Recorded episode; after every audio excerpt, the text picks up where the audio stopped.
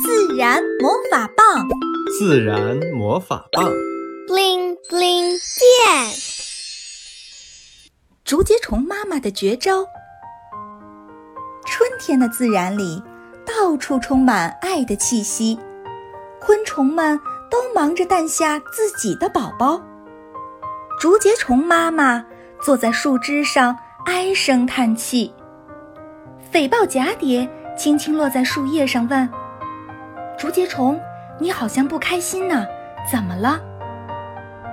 我的宝贝马上就要出生了，可是我还没有想好用什么办法来保护它们。竹节虫唉声叹气地回答：这不难呢，你可以像我一样到处飞来飞去，寻找宝贝们最爱吃的叶子，然后把它们安置在那里。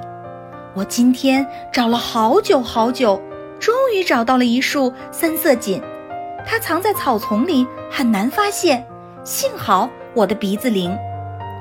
竹节虫很为难，可是我没有像你这么灵敏的鼻子呀。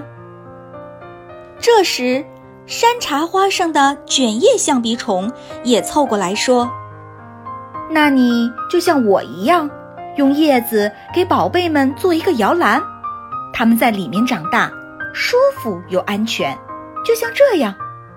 说着，卷叶象鼻虫划开了一片叶子，从叶端开始用脚使劲儿卷啊卷，一会儿一个像被子一样温暖又严实的摇篮就做好了。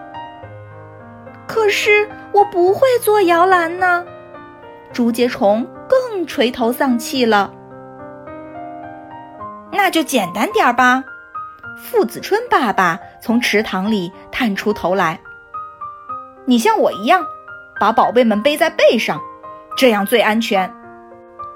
大伙儿往池塘看去，傅子春爸爸的背上整整齐齐地排满了圆圆的卵宝宝。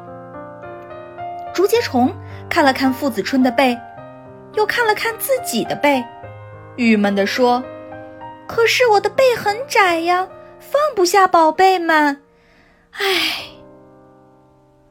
奎宁角盲春象凑过来说：别难过，你还是学我吧，把宝宝藏在坚硬的叶柄里，叶柄可是个好地方，不像叶背那样容易被天敌发现，住在叶柄里，宝贝们安全又舒适。竹节虫想了想说：谢谢你，这真是个好办法，可是我的宝贝们太大了，叶柄里装不下。看着大家都有自己的绝招来保护宝宝，竹节虫感到伤心又难过。难道就没有适合我保护宝贝的方法吗？他心不在焉地来到了树干上，前面有条毛毛虫一动不动地趴着，挡住了他的去路。你好，可以借过一下吗？竹节虫礼貌地问。毛毛虫没有回答，还是一动不动地趴着。正当竹节虫纳闷的时候，青黄枯叶蛾飞来了，他笑呵呵地说着：这不是毛毛虫，是我的宝贝们。原来青黄枯叶蛾故意把卵排成了条状，然后用自己腹部像毛一样的鳞片覆盖在卵上，把它们伪装成一条看上去不那么美味的毛毛虫。